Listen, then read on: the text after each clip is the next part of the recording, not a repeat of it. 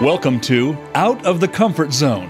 When you lead from a base of expertise, your confidence and credibility are derived from your knowledge. People follow you as a result. However, when you take a stretch assignment and span outside of your comfort zone, leading requires a different approach one of influence, inspiration, compromise, and courage. We are here to talk about how to take that next step and keep going.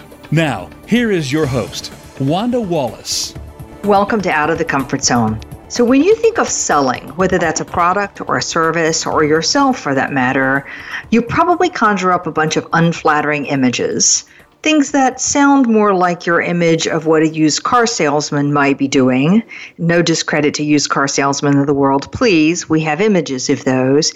And you probably conclude, as many people have said to me, that's just not who I am. Well, I want to make the argument today that in this day and age, sales is really nothing like that image that you have in your mind. What we want to talk about is what does sales actually look like today? And better yet, how can you be more effective at selling your ideas and yourself? So we're not talking about selling your product or services from your company. We're talking about selling yourself and your ideas.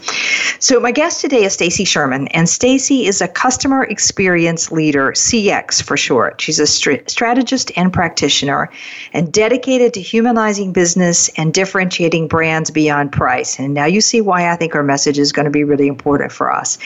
And she does this customer experience every day by challenging the status quo, building a customer centric culture, maximizing employee engagement, and delivering customer satisfaction.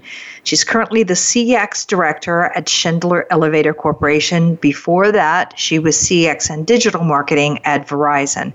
So when Stacy's not doing her day job, she's blogging and writing for Forbes and a variety of other places, speaking, podcasting, and coaching people about doing CX right.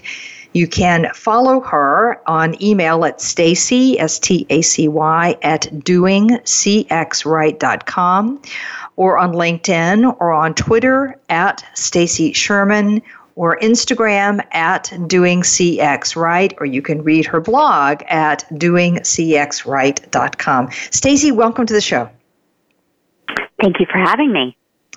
I'm thrilled, and I realize we're I'm sort of forcing you a tiny bit off track, but not really. I think as people will see as we go on, talking about sales when you really started as customer experience CX. So let's start at the top. Mm-hmm. Why are you so passionate about CX, customer experience? Because for two reasons. One, as a, cons- a customer, as a consumer, we all are consumers. There's so many times throughout the years that you want to buy something or or get service done. And it's just got off. And and it doesn't have to be. And when i fell into the field literally as a digital marketer i fell into the cx world eh, on the corporate side i started to learn that there is really a way to serve customers better and drive more satisfaction, which also comes from employee satisfaction. We can get into that. But I, I had a passion for it because I saw that it is a way to differentiate brands and make people feel feel good, and it has nothing to do with price. And so it kind of ignited this journey that I've gone on. Yeah.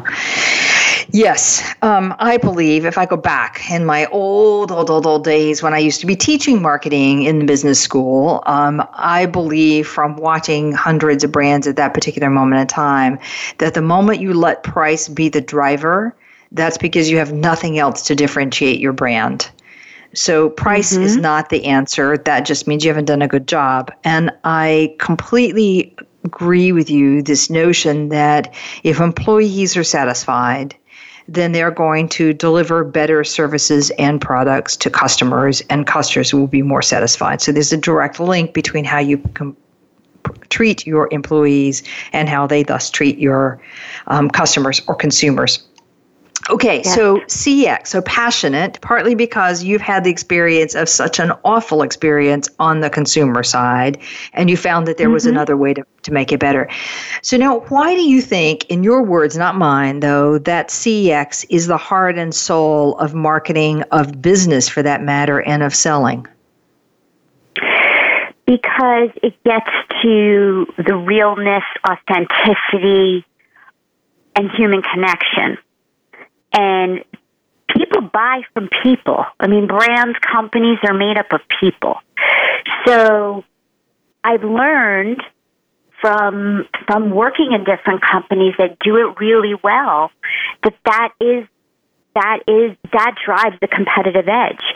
And so hard selling is doesn't work. It's about building trust it's about, sometimes it's about doing the basics, even though CX has very sophisticated methodologies to doing it. But at the end of the day, it's, it's about human connections and, and trust and empathy and value of, of humans. And the rest works itself out. Um, we could have taken that statement. It's about authenticity, human connection, empathy, and human to human value, building mm-hmm. trust. I could have taken all of that and said that's exactly what I talk with my clients every day about how to operate within their organizations, how to lead people, how to lead teams, how to influence peers, how to raise visibility. I mean, that's the heart and soul of my coaching practice. So it's interesting mm-hmm. that you also say that's the heart and soul of marketing. Yeah. Yeah. In fact, some might debate this, but I feel confident because I come from marketing and digital marketing and sales and now CX. I feel confident to say that CX is the new marketing. It it it is it, it's it's the new approach and there's so much research behind that. Okay. So give me a, you know, we're talking about CX like everybody understands it. Can you kind of give me a sort of general statement about what CX is? And then I'm going to come back to why is this the new marketing? But let's make sure we all know what we're talking so, about. Yeah, so I'm glad you said that because CX, yes, is a very common term, but not everybody knows it. They certainly will because every company is really hiring and creating uh, departments around this, which is good. Uh, but at a high level, CX, standing for customer experience, is about the interactions that people have with companies, and it's a journey. So, for example, I love to use Starbucks, for example, because that's a place that I pay triple the cost of coffee when I can get it really cheap around the corner. So the experience is that whole component from the moment I walk into the store, maybe even before then, because I can use an app, to arriving, to being welcomed, the onboarding there, to ordering and getting a product, to how they deal with a mistake. No excuses, no questions. They just make it right immediately. To giving you your product and then you're walking out the door and you're there beating with a smile. And it's the whole experience. It's customer journey. And so CX practice is around designing and measuring customer satisfaction at every single interaction. That's a very high level, but that's that's the framework. Okay.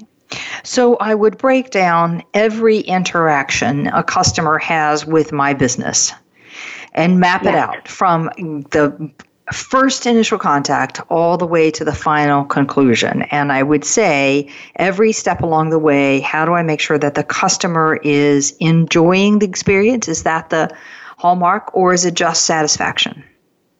Oh, no, it's definitely delighted, enjoying, satisfaction, sentiments. That's something that CX practitioners will measure, like the sentiments, the feelings as they interact with the brand, not just satisfaction or something known as NPS, Net Promoter Score, which is about how likely are you to recommend a brand. It's so many different components, but at the end of the day, if one point in that customer journey, let's say if, if you're coaching and and working with you, signing up and paying and having a first session, all great. But then I got a problem and it takes me so much so much effort to get help from you. Then good chances people will leave even though the rest of the journey was good.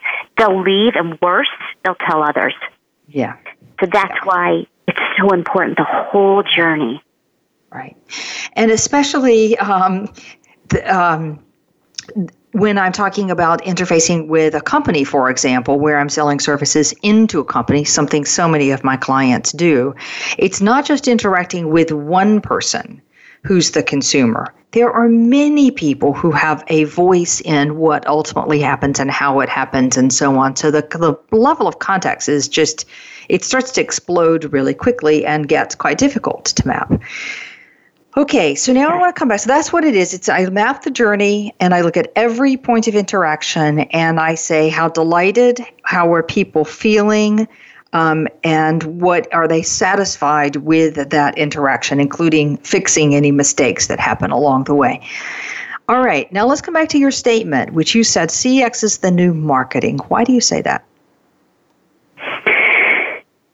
So, how people want to be it's not sold to it's it's it's identifying what's important to someone and matching those needs from the company standpoint. Now that's nothing new. That is traditional marketing.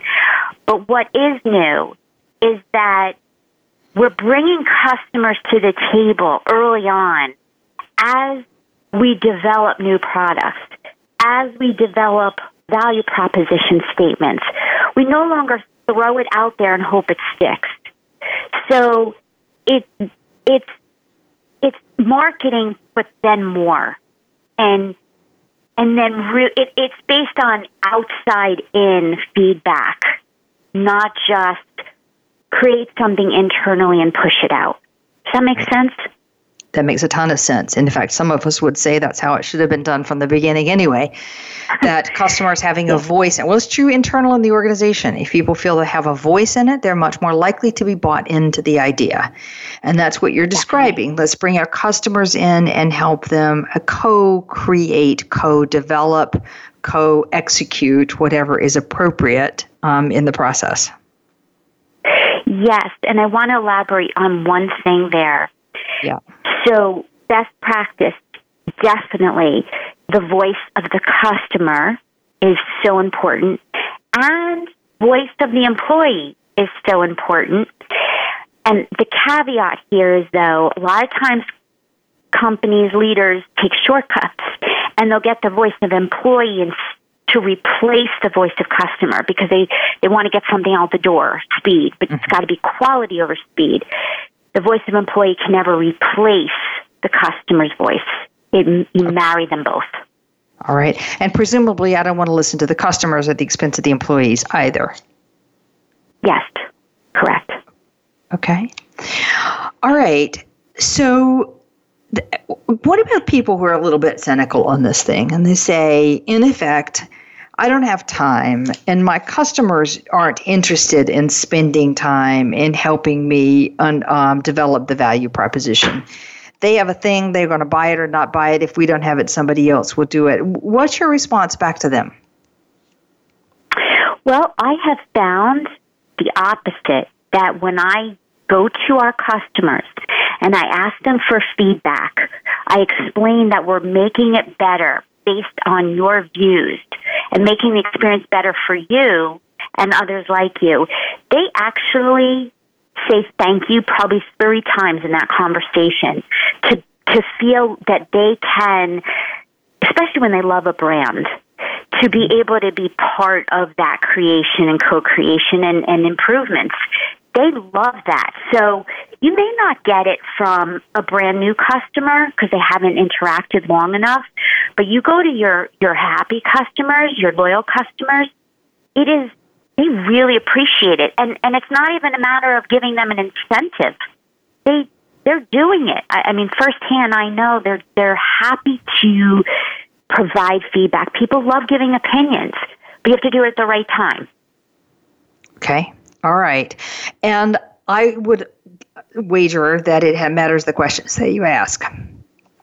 Because yeah. I find as a consumer of various products that especially when I've been dissatisfied with service that has traditionally been really good and I get a survey, I am far more likely to fill out that survey and tell them. And because I think they need to know. If they don't know, then they're going to lose me as a customer. All right, fine. But often the questions they ask me are irrelevant to the issue that I had. Mm. So presumably the quality of the questions matters. Absolutely. I mean, first of all, for people who are who are creating the questions, I mean, it's it is a science and an art, really, and you have to get to the right questions in order to get the answers you really want. And you're right, if there's this perception for the customer that you're asking something that's not relevant, you can actually turn that into a you know a negative experience which has ramifications. The the other comment i have to say is never ask customers questions if you're not going to do anything with it. Yeah, close the yeah. loop is, is a huge topic. Yeah yeah Right. And again, Stacy, what strikes me about all of this is I can take absolutely every word you've said here and turn it inside. And then I'm going to turn this to you in just a minute, particularly in terms of selling an idea. But for me, suppose I am trying to raise my profile in the organization and I go out to say, I need to develop the value proposition with people who are going to be buying that proposition. Well, yeah, like your managers or your stakeholders or your mentors or your advocates. I mean, yes, they need to be help you vet that value proposition. And then you ask you said you ask for feedback so that you can do a better service. And that works as well so all of those principles work internally to you as well as they do externally to the customer. So now let me mm-hmm. formally turn this. And to you now as the customer experience person. And suppose i want to try to sell an idea i have so let's say it's a new product or it's a new service or it's a new way of working. Let's stay with a new process, for example, that I want to sell inside to my company to get people in my company to buy in and to implement because I believe it will take us better, make us better. So, walk me through from the customer experience perspective what I should be doing to develop that proposition and make it work. Yeah, so um, and I'll give you an example of what I've done. So there's been an organizations where I was convincing them to start with the customer. Let's take the time to get feedback and employee feedback. And it was a new way of operating for them. And it would stall the process. So, and I needed a tool I have for doing the um, customer interviews. And there was some investments. So what I was able to do is to start off and say to this group, okay, let me start with the why. Why is this important? Gather my facts, show them the value of, of the why behind this.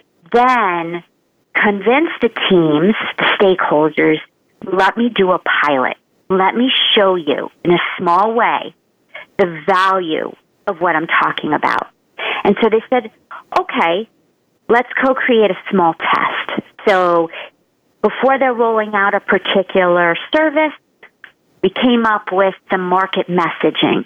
And I said, okay, let me take this messaging and let me go validate it with some customers.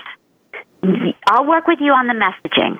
I want I'm going to help you be able to know what resonates most. I'm going to ask customers eh, a what if scenario and then rank in order which of these statements are most meaningful, which resonate, and why. So I did that, bring it back. My team and I did that, brought it back, and they're like, wow, that's actually not what I thought it was going to be. I said, well, that's why you have to ask the customer because now you're going to the marketplace with what's going to resonate for them, not us. Hmm. So the answer is pilots you know, pilot testing, small testing, that really works with teams to convince them, show them, and then you scale. Mm-hmm. Right. Right. I know that there are a lot of people talking about, particularly in the technology space at the moment, that the ideal is to give consumers a way to sample your product. So you find lots mm-hmm. of apps or tech pieces where you get a service for free, a limited service, mind you, but it's for free. And mm-hmm. um, then you know if you like that and you want to either get rid of the ads or add more services or do more volume or something then you start to pay. But it's that ability to sample that a lot of people are now saying is really true and that's what you're saying there. So let's say that i am trying to convince some internal colleagues to try a new process of reporting i'll make up something expenses for example so I would need to tell them why and have them do a small test on it. Is that right? Yes, because ultimately you want to gain the trust. You mm-hmm. want them to, to, they may not know what you know. So mm-hmm. everything's about trust. And it's not that it's personal, right? It's not that they don't trust you or me by, by a, as a person, but a lot of times you have to gain trust for someone to buy into something. And so a pilot or a test case helps you show, not just tell. Mm-hmm. Mm-hmm. Okay. All right. Now, one of my challenges for people always is if we're working together and I'm trying to sell you on an idea, a new process, for example, and we have a very strong relationship, meaning we've done lots of things together in the past and it's worked really pretty well. Then you're probably much more likely to be predisposed to say yes to me, or at least we'll have a longer conversation accordingly. So, how do I think about it when you already know me and there's a good level of trust, but what I'm trying to get you to do is to do something new? Is a pilot still the right answer? I think that it depends on the situation. So now you've gained the trust and you have a relationship. Well, mm-hmm. the effort is less, right, than when there that relationship and trust hasn't been established. So it depends, and the, the depends factor probably relate. Well, there's a couple factors, but the one that stands out is the cost. If there's a mm-hmm. high cost, people may still need to test the waters. If it's not a high cost, but they have a lot of trust and faith in you and proven success with you, then it's less of a uh, of a push to to move somebody. So, mm-hmm. cost, relationship, value of the past. Those are some of the factors that would make someone, um, you know, buy in and the service is so important because, you know, I just bought something to try, and like you just described, I upgraded to get rid of ads and get rid of some other nuances. And here I am. I need help. I can't figure some things out, and I have to wait 48 hours to get a response. But meanwhile, I need I need the technology right now. And so I'm thinking of actually disconnecting and going somewhere else because I can't stand not getting help when I need it. So I read, relate it back to what you're saying. If in the past you were there for that customer and they didn't have to lo- get frustrated or lose patience, they're probably going to work with you again without much effort. Right. All right, but that comes back to our belief in how easy it will be easy easy meaning ease, expense and time. It will be for me selling the idea to fix it if something goes wrong. Mm-hmm. So a belief of mm-hmm. do I have mm-hmm. the bandwidth to actually get it fixed? Do I have enough people on board with me to actually get it fixed? How large are the problems that are coming through? Sort of that because you can have a really great trial, but the scale then goes awry because you can't fix things fast enough. So a problem people see regularly. Yeah, and in fact, I had worked at an ad agency, and and here's a real problem: the account team, the the salespeople were amazing. They brought in so much new business development, so much work, but the relationship managers and account managers, there weren't enough people. So mm-hmm. now the service went down. That's why it, it takes, you know, there really has to be that coordinated, coordinated effort so that you can service, you know, the customers in the right way. More is not always more. It could hurt you. Yeah, and uh, that doesn't work very well if I'm paid for my sales revenues and I'm not paid for the service delivery. I I understand how we get on that problem. I also understand what problem that creates. All right, so Stacy, let me see if I get this straight, and I'm going to kind of put it in my language rather than yours. So let me see if I've kind of understood this. That what we're trying to do when we're really genuinely marketing, whether it's myself or an idea, is I'm trying to take a look at every point of interaction, people who would buy me, my service, my idea, my process. Every point of mm-hmm. interaction, map that out and make sure I understand what the experience is at that point.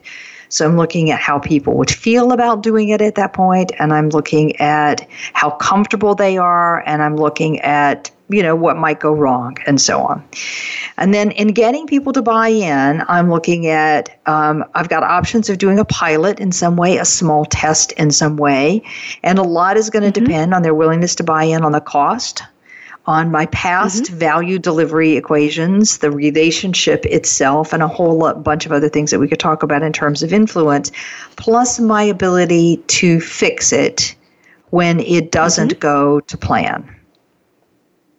Yes, and let the customer know what you did. Right. Because of so, their feedback. I'm going to let I'm going to gather feedback from them. I'm going to have a test. I'm going to gather feedback from them. I'm going to show them what I'm doing and what's working and what we're going to continue to do. And if I want to make a change, I come back to vet that change and then show them what we've done and communicate and so on. All right. Sounds to me like an absolute brilliant map for creating buy-in. Yes, and if you think about it, that is not the traditional that's not the traditional role of, of sales and marketing mm-hmm. in, in, in, you know, pre, pre times. I don't know exactly the date, but this is the new way of gaining a competitive edge and differentiating a company. Right or differentiating myself, as the case may be. Um, I yeah. also think if you think about this, you drop the language of sales and you think about it this way, then what you start to realize is I can do this in an authentic way because it's about delivering value, really. It's not about just yes. and it's, a twist. Yeah. Yeah. And if it's not authentic, people know it. Yeah. And then they lose trust. Okay.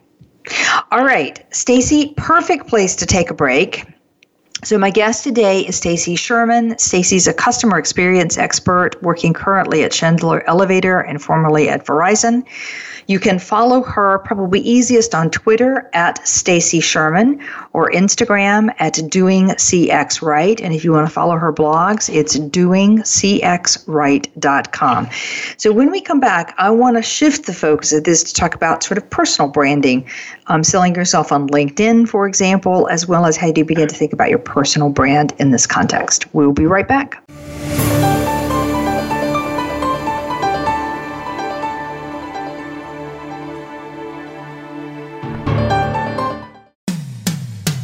It comes to business, you'll find the experts here.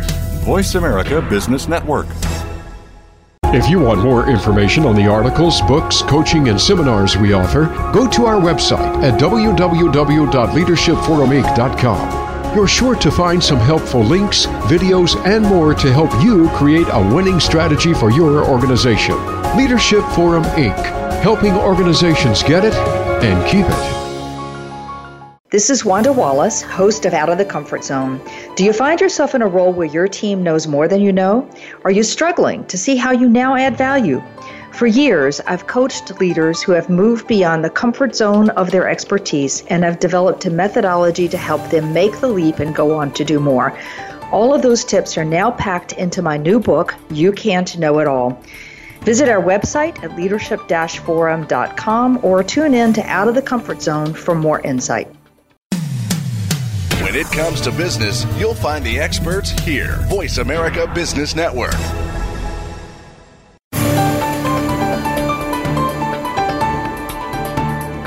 Leading outside of your comfort zone is a delicate balance. You need new skills and new ways of working. To reach the program today, send an email to wanda.wallace at leadershipforuminc.com. That's wanda.wallace at leadershipforuminc.com. Now, back to Out of the Comfort Zone.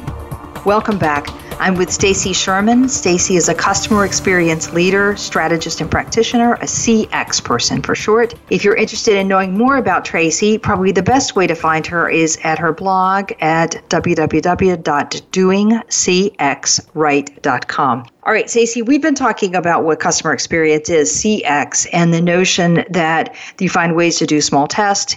It's about understanding the journey of every single touch point a customer has with you or an internal customer has with you and making sure that that's working smoothly. We've also touched on the idea that it's employee satisfaction as well. I'll come back to that one in a moment.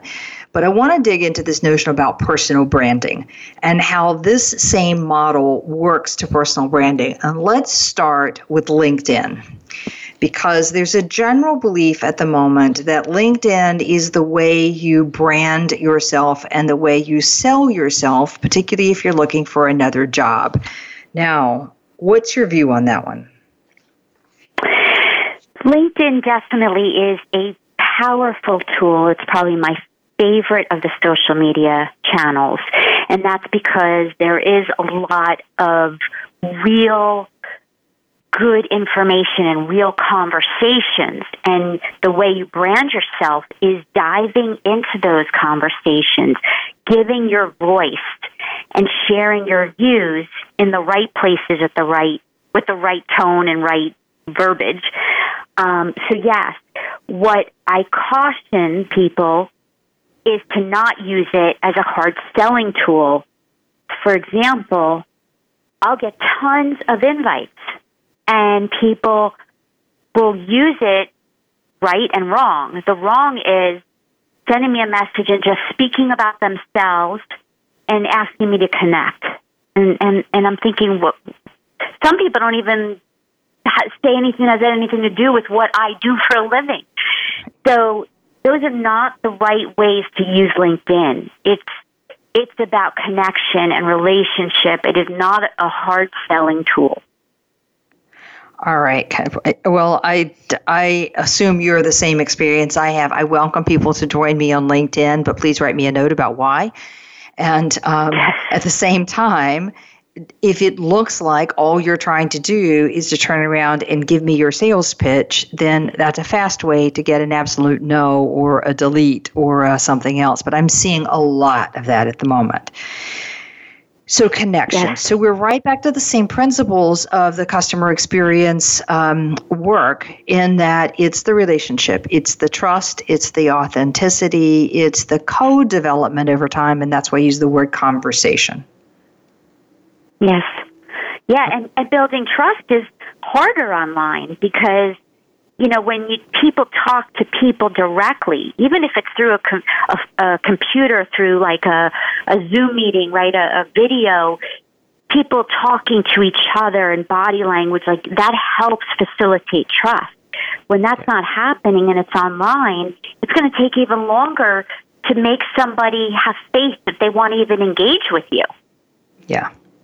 I'm not sure it's possible to build much trust without some, uh, at least video, face to face. But I just don't know. So, Stacy, if you're giving somebody advice on LinkedIn um, and how to, especially somebody who's sort of launching themselves in a different direction, or just getting a new job, or trying to maintain their their presence in a marketplace, you know, what are the what's the your top hit advice on how to use this tool? So I would do two things. One, I would follow thought leaders and I would see what they're writing about. And then when they write, comment on what they wrote and your views or your what can you contribute that's valuable to what they wrote? Because other people will see it and then they get to know you. And if you do that well enough you become viewed as a thought leader over time so that's one thing. Join the conversations, but ha- but don't just write to write. Really add value to the conversation. And then two, did you want to say something to that comment? Mm, uh, yeah, go ahead. I'll come back to it. Okay. Okay. Um, and then number two, this may sound really difficult for some people, but I encourage you to anybody to uh, move out of their own way, get over the fear of writing. LinkedIn has its own uh, kind of blogging feature. And it's a great platform for people to share what they know, what they're passionate about. And so you can use it as a blog. If you don't have your own blog, use it and that builds you up as well of, of a of a subject matter expert, which is probably what you're looking to do for a job anyway. I mean, everybody, I you know, would think you want to spend your time so many hours in a week doing what you love, and so write about that. And that's how you build the trust in people believing in you and why to go to you or why to hire you. Great. Great. Okay, now I think there's one thing in that that you said that's really, really interesting because I notice that people routinely comment on things that get posted. I see that people comment on the things that I post and vice versa. But mm-hmm. what I'm not, what I am seeing in many of those, not all of them, I wanted to paint everybody the same way, is um, sort of a more, that was a great conversation, good insight, but no substance to it. It's a flattery which I'm grat- grateful mm-hmm. to hear, mind you, by the way. And I do it to other people as well. That's lovely, but it's not adding the conversation. So you find regularly the conversation isn't very long. It's one or two comments, and then you kind of it stops. So your notion is to add value to the conversation. Yes. Otherwise, don't don't speak. just to speak, just to speak, isn't really. There's a that's that's offline. Online, you have so little time to get attention, and people form judgments. So, but everybody has something of value to share. Just hang out with the, you know, follow the people that are talking about what you love, and you'll have something to say that other people can benefit. Right. Okay. So I'm not hanging out. I'm not following people that talk about. Um, I don't know, architecture. I mean, I have appreciation for it, but that's not what I do, and that's not what I read about in my spare time. So for me to follow the architects online, I'm not going to have much to say or add value to. So hang out right. with the people that you aspire and are thought leaders that you want to be like. Okay. All right. That is, I love that advice. Excellent. I'm going to take heart and follow it myself. That's important.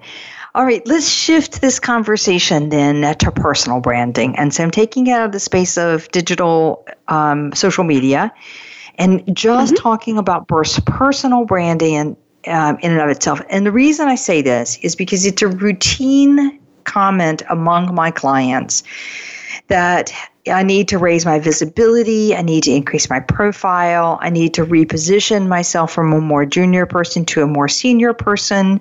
Um, I need to position myself mm-hmm. as a leader in this kind of thing. So, in all of those contexts, being very thoughtful about your personal brand matters. Right. Now, I know you believe there's a right way and a wrong way to think about personal branding. So, tell us what you think works. Well, I'm living proof. Um, so, I started with a blog. I had no idea if anyone would ever read it or if I'd if I, I just had so many thoughts of why not to do it.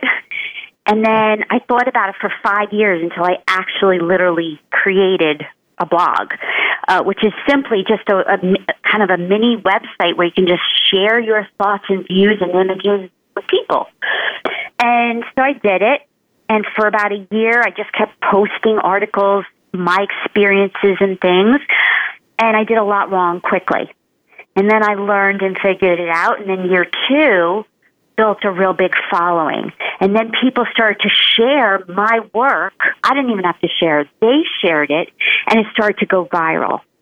And then I got invited to, to other things. So it's important to get your voice out there. That's how the branding evolves. Um, it doesn't work by just showing up to the world and saying, here I am, hire me, talk to me. It just doesn't work that way. It works by it's an evolution and doing what you love and then people when they love it, they share you and that's the magic happens. There are people who don't write. I can I can understand that. But you know what? Video is really popular. Maybe start to share your voice through video if you're not a writer.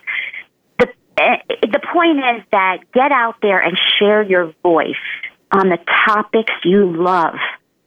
What do people come to you for? That's probably going to match what you could be doing, what you could be branding yourself for. So it, it's the answer is just start getting your voice out there. There's so many channels, there's so many ways, um, and that's where it evolves.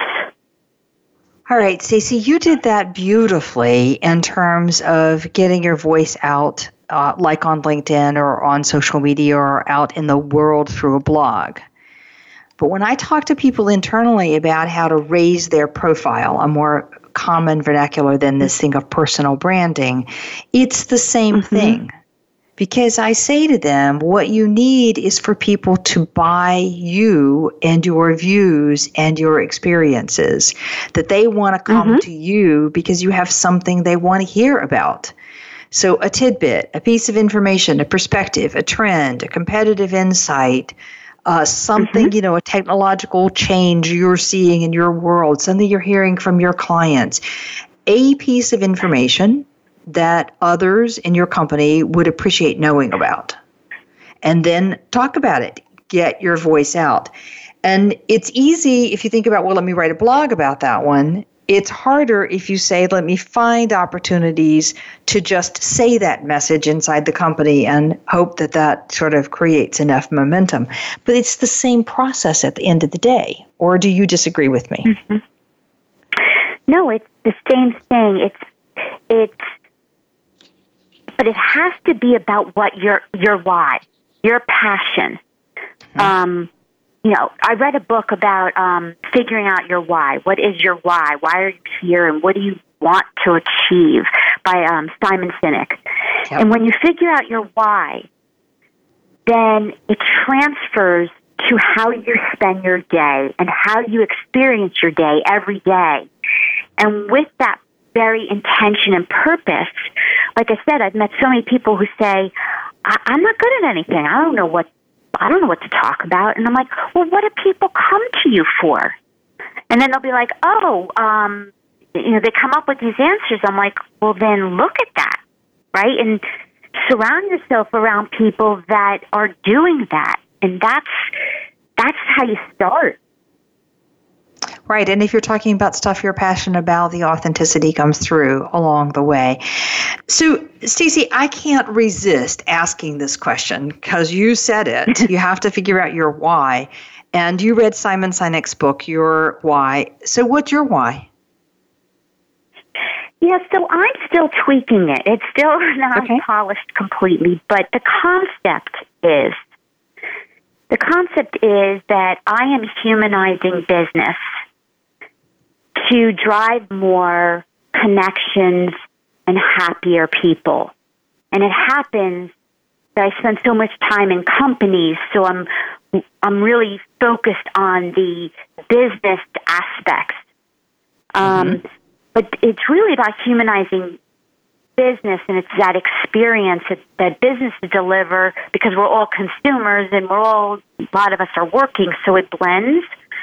Mm-hmm. Um, but yeah, I'm tired of I'm tired of bad experiences. I'm tired of um, being frustrated, things that don't need to be frustrated.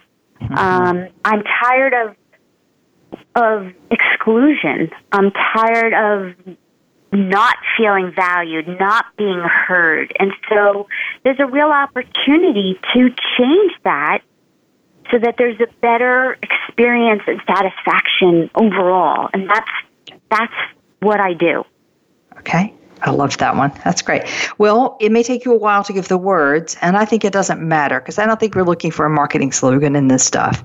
I think we're looking for mm-hmm. a way for you to talk about what it is that really gets you going. And when I hear you say, what you're tired of. You're tired of the bad experiences when it doesn't need to be that frustrating, or tired of the exclusion, or tired of not being heard, or tired of not feeling valued.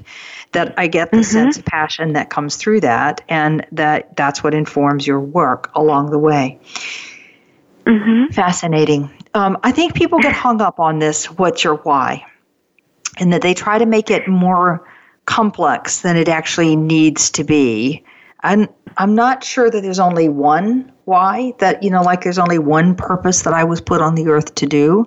There might have been mm-hmm. 10 or 15. I happen to have landed on one I'm particularly happy with and feel like I do and do well. And maybe that's good or good enough. Yeah, I mean, it is. It definitely doesn't happen overnight that you figure out your why. That is why Simon Sinek has tons of books on the topic and courses. I mean, it is. Sometimes it might take a lifetime, but the sooner you figure it out, I wish that I figured it out more in my teenage years because I would have lived more purposely.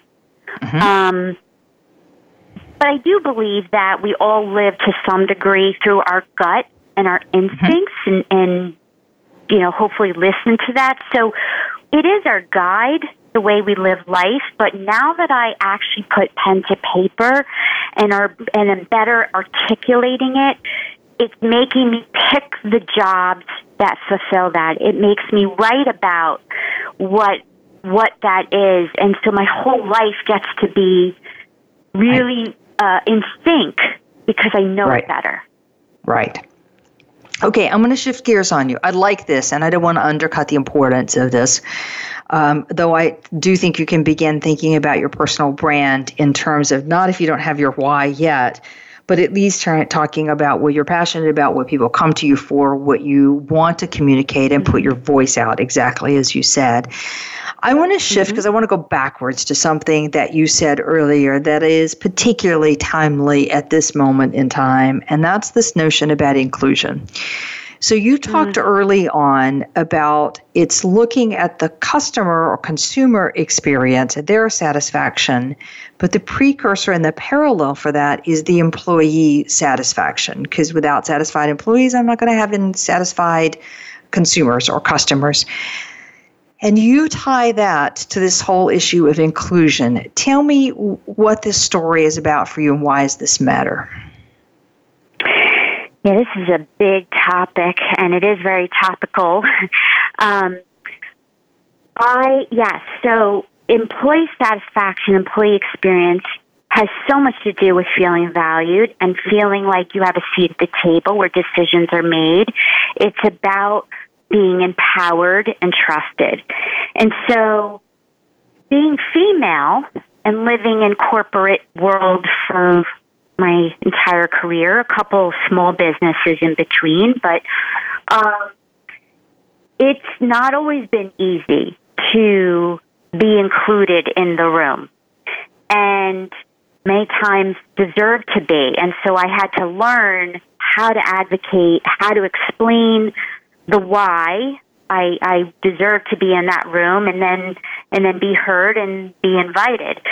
Um, and so I'm passionate about driving more empathy in the workplace, inclusion, because then it, I believe it takes a village, literally, to do great work. Everything I do at work, I can never do alone.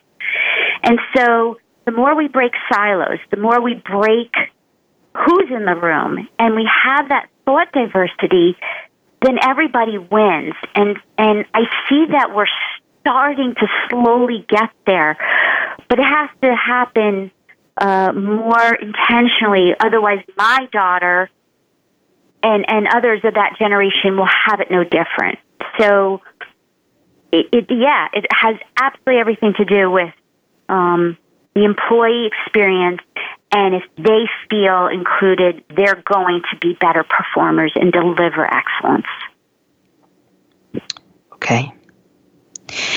Um, I certainly totally agree with you that leaving people feeling significant, competent, and liked, valued is sort of one of the hallmarks of what you want to do every time you're interacting with another person in the organization, whether it's a peer, a boss, or a subordinate.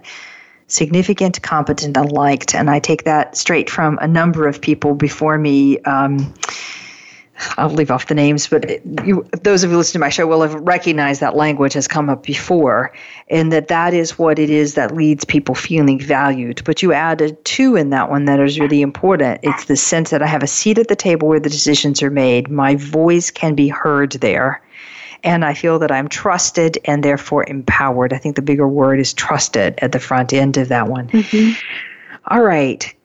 Can you give us an argument for why doing that actually leads to better business? And I'm talking hardline financial metrics, better business.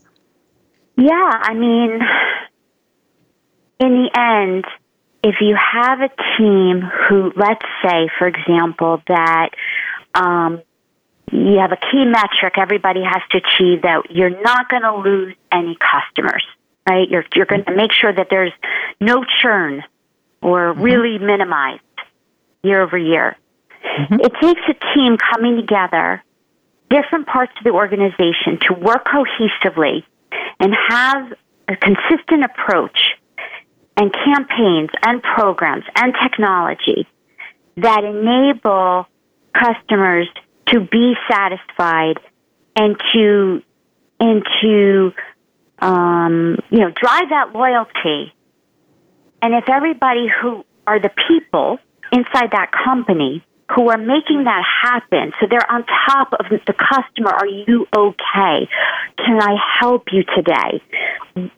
Being responsive when there's a problem, right? If everybody's doing that cohesively, then you're not going to lose customers at the rate that would happen if nobody's doing that that job is not following up, is not delivering on the promise.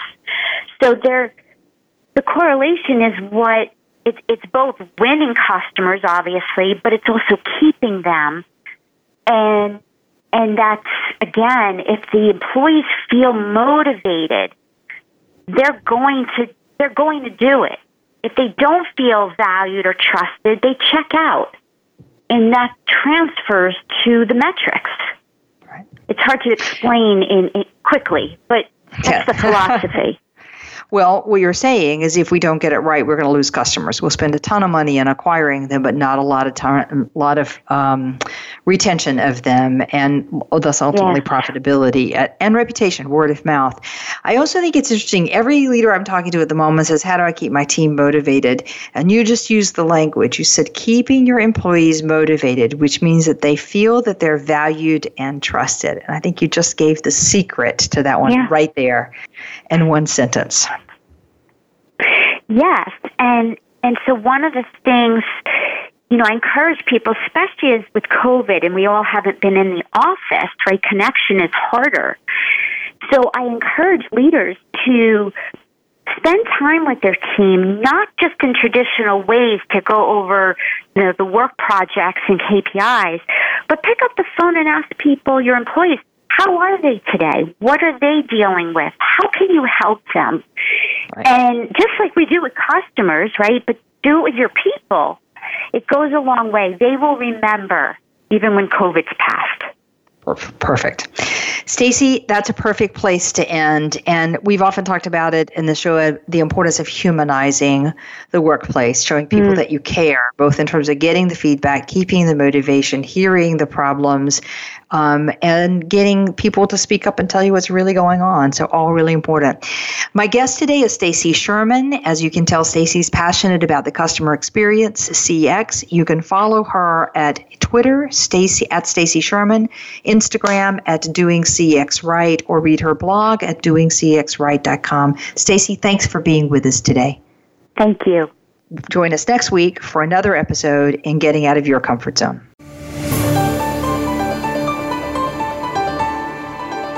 Thank you for joining us today. Tune in for another edition next week with Dr. Wanda Wallace on the Voice America Business Channel. Reach outside your comfort zone this week.